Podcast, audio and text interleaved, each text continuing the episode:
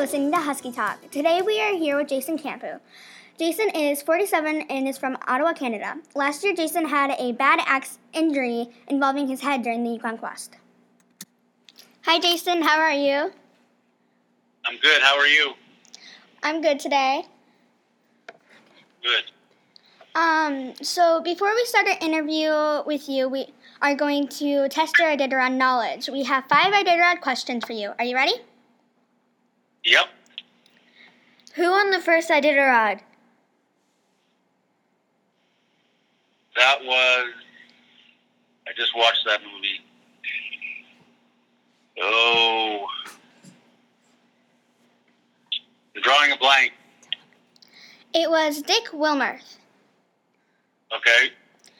Who has won the most Iditarods? Uh, Rick Swenson. Yes. You are correct, with five. Who founded the Iditarod? Uh, Redington.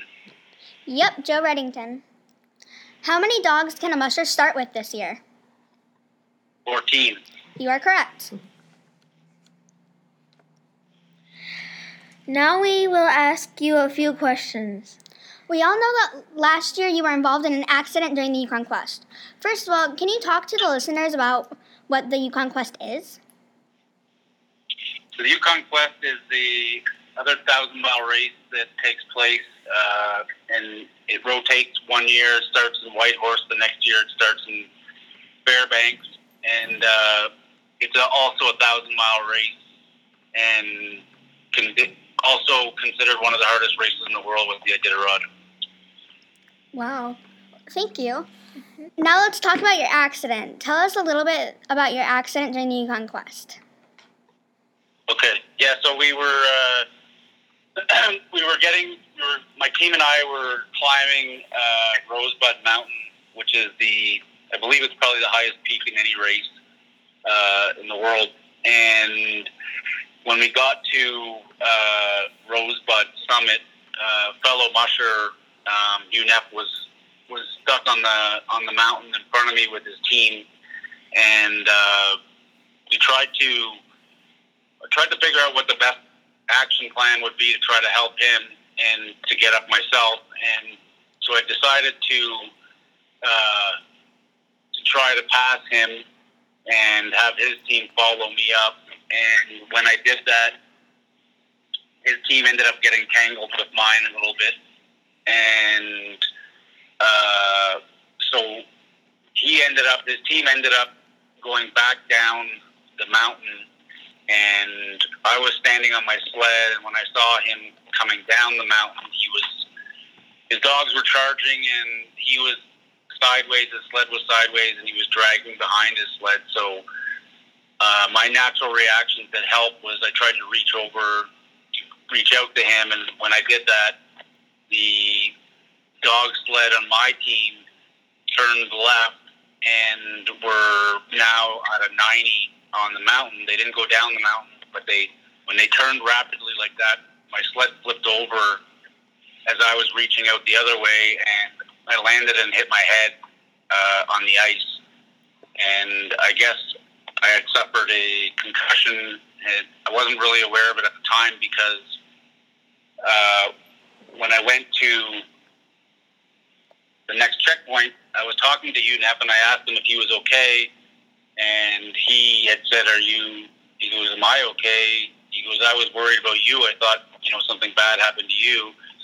And because I guess I was out for quite some time on the mountain, and he had seen that, so ended up that I must have suffered uh, and been unconscious for a while. And uh, but when I did get up, my team straightened right up, and we uh, his team was now right behind me, and my team just got up, went, and his team followed me up, and thank, thankfully we both ended up up the mountain safely after that point.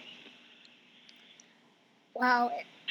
So then, so then after the at the next few checkpoints, I didn't really realize how uh, severe it was because I've dealt with concussions before in the past, playing hockey, professional hockey, and so at this point, when I went to when I went to get uh, when I went to leave one of my last checkpoints, um, everything was fine, and I was leaving Eagle, and all of a sudden, when I after I camped out uh, and fed my dogs and did all my chores, I just started losing uh, functionality and control of my body, and started getting really dizzy and and kept falling over.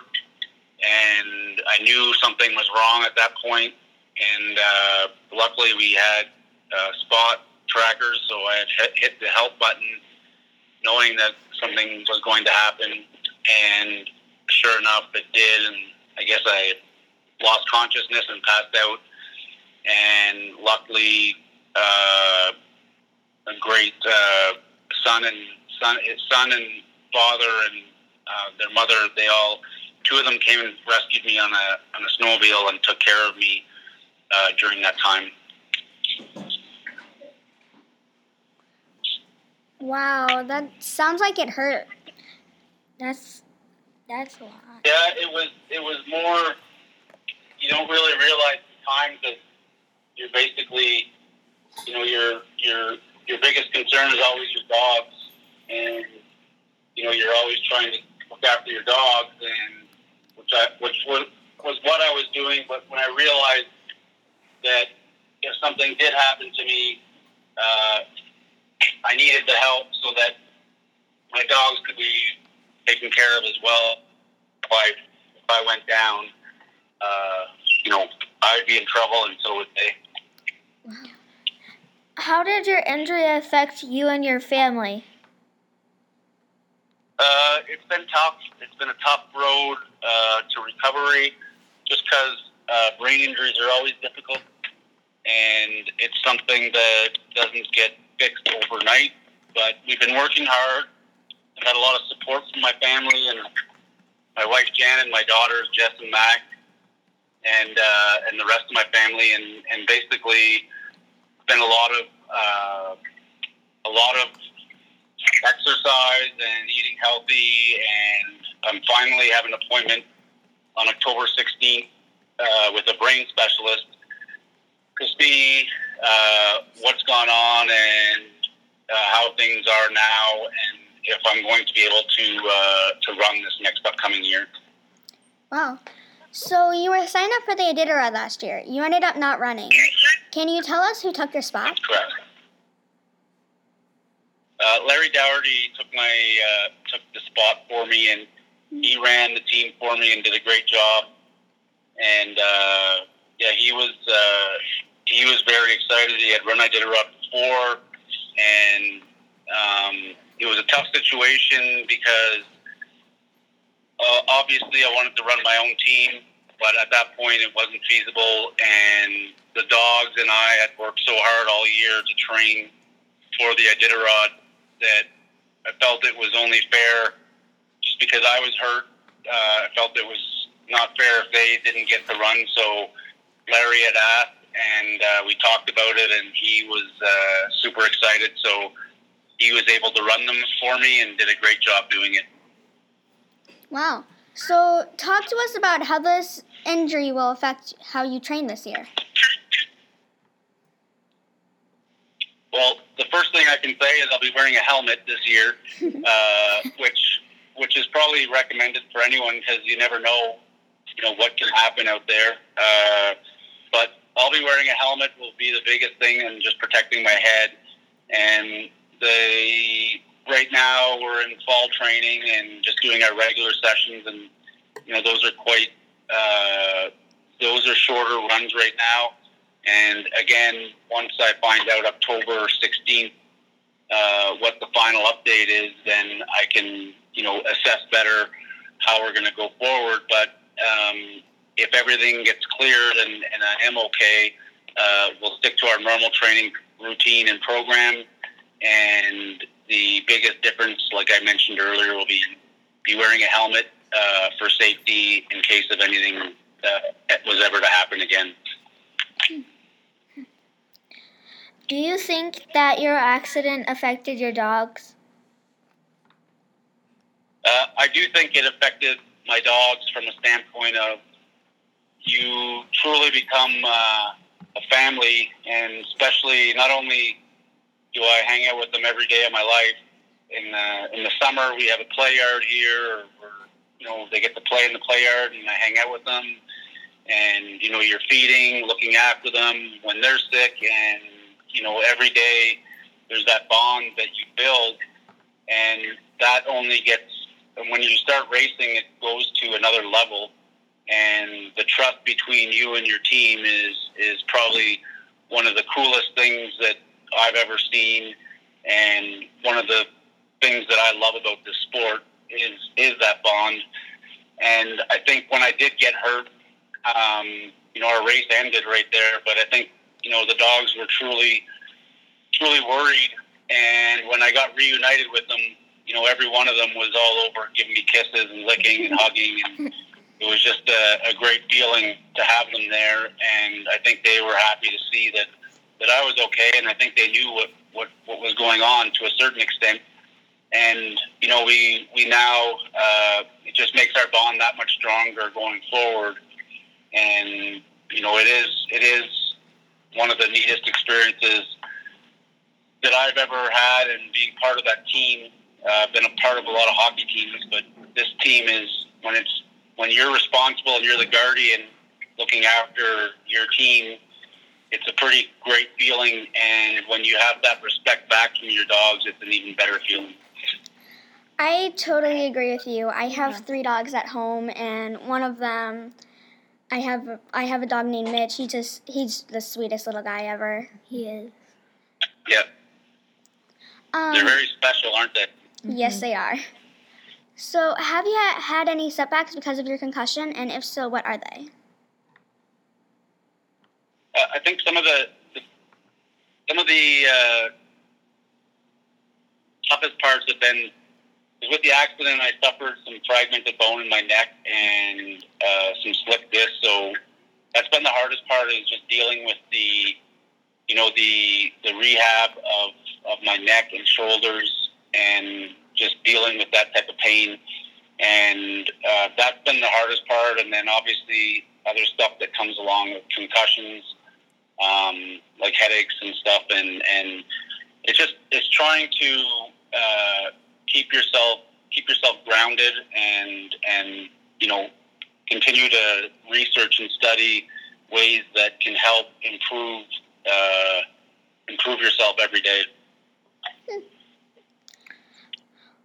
What would you say is the hardest part of the Iditarod?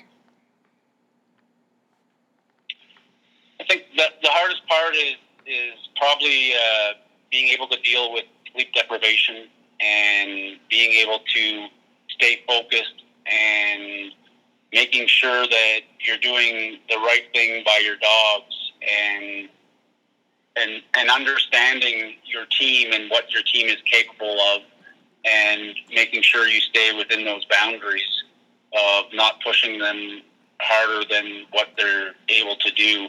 So those are types of things where on the Iditarod, there's a lot more to it than just getting behind the sled and running. Is you know you start in we started in July, uh, and you know we started in July for a race that starts March third, but really you know every day with your dogs is is is training towards that race. So I think it's there's a lot of things that go into it, and a lot of people don't realize how much work, effort, money, time goes into it. And you know the reality of it is is like you mentioned about your three dogs is the same with ours. Is that if you don't love dogs and you don't love the the camaraderie of that teamship, then it won't work.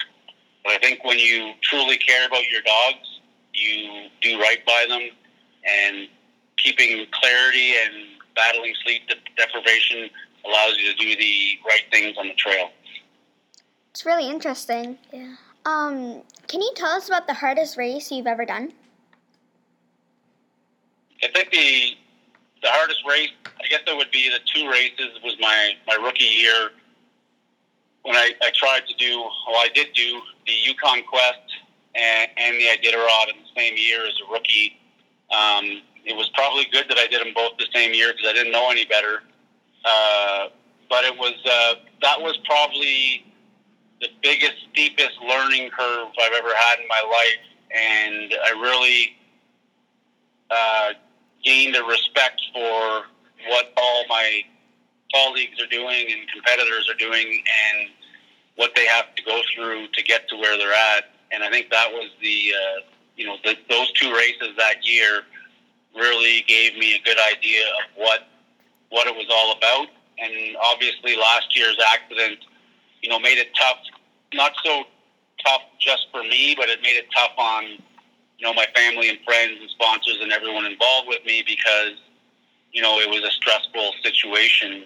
And obviously, I hated anyone having to go through that, including my dogs or myself. But you know, that's what happens when you're competing. Is you know, and you're you're doing an extreme sport like that. Anything can happen, and you know, you need to be prepared for it. And again, is is preparation is key to to being successful in the sport. Do you have a favorite race? Yeah, I think the. I mean, my I like I like all the races I do. To be honest, uh, I really enjoy. My family really enjoys the. There's a race called the Canadian Challenge down here in Canada that's held in Saskatchewan every year. We really like that one, and obviously, you know, love the Iditarod and the Yukon Quest. And the thing about these races is, you know, how many volunteers there are that give up their time and sacrifice their time and deal with the harsh conditions and that's the part that's amazing to me is how much people care and I really found that out last year with the unbelievable uh, care I got when I did get hurt from the Yukon Quest and all the people involved in, in helping getting me to uh, safety and, and it was a, a incredible feeling. Can you tell us a favorite memory from a race, from any race you've had?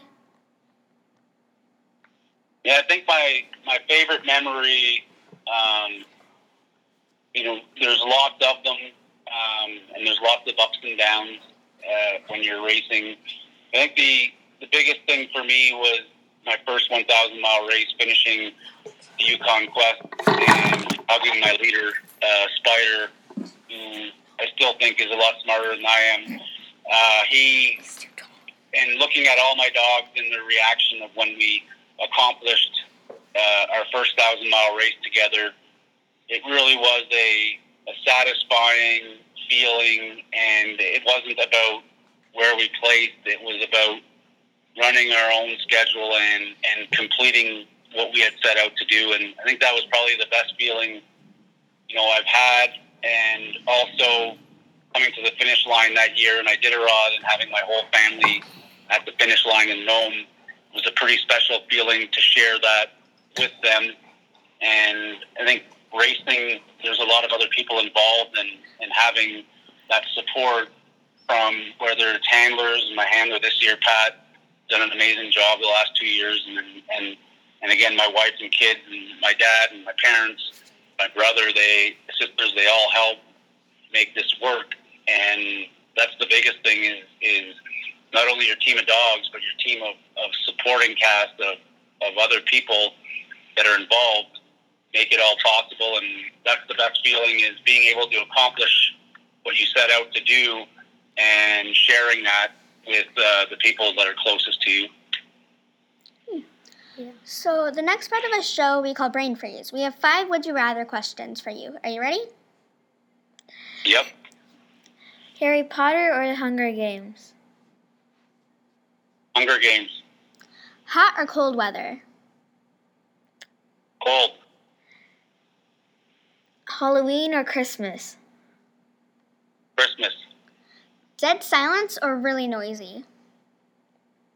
Silence. Read the book first or watch the movie first? Watch the movie first. Okay, so this final question we are asking all of our guests. If you could go on a sled dog trip with anybody living or dead, who would it be and why? I think it, I think if I was able to go on with anybody, uh, would probably be able to. My current family and friends have all been able to participate, but it would be nice to be able to uh, my two grandfathers were very involved with my hockey and uh, with me growing up, and both of them are no longer around. And it would be uh, a real special treat to be able to show them what we're doing now and the next step we've taken in life as a family uh, with the dogs and the dog sledding would be really cool to, to have them on a sled and, and take a ride with them. One more. What's your favorite song? My favorite song, I have lots of them, but I would have to say uh, Don't Stop Believing by Journey. I like that one too. Yep. Thank you for sharing with us your story today, Jason. Hopefully, more people will start wearing helmets when they run dogs. Yes, and that's a, that's everyone's choice. But uh, like I said, is you know for any kid starting or anyone that's involved in any sport, uh, safety is key, and you never know when something's going to happen. And I learned that last year, and I'll be wearing a helmet this year, and hopefully, uh, you know, more people more people catch on. But again, it's a choice, and, and I understand uh, if people don't, but I definitely will be. Please subscribe to us on iTunes and tune in next week. We would also like to give credit to Hobo Jim for our theme song, the Iditarod Trail song. Enjoy a clip from Jason's favorite song, Don't Stop Believing by Journey.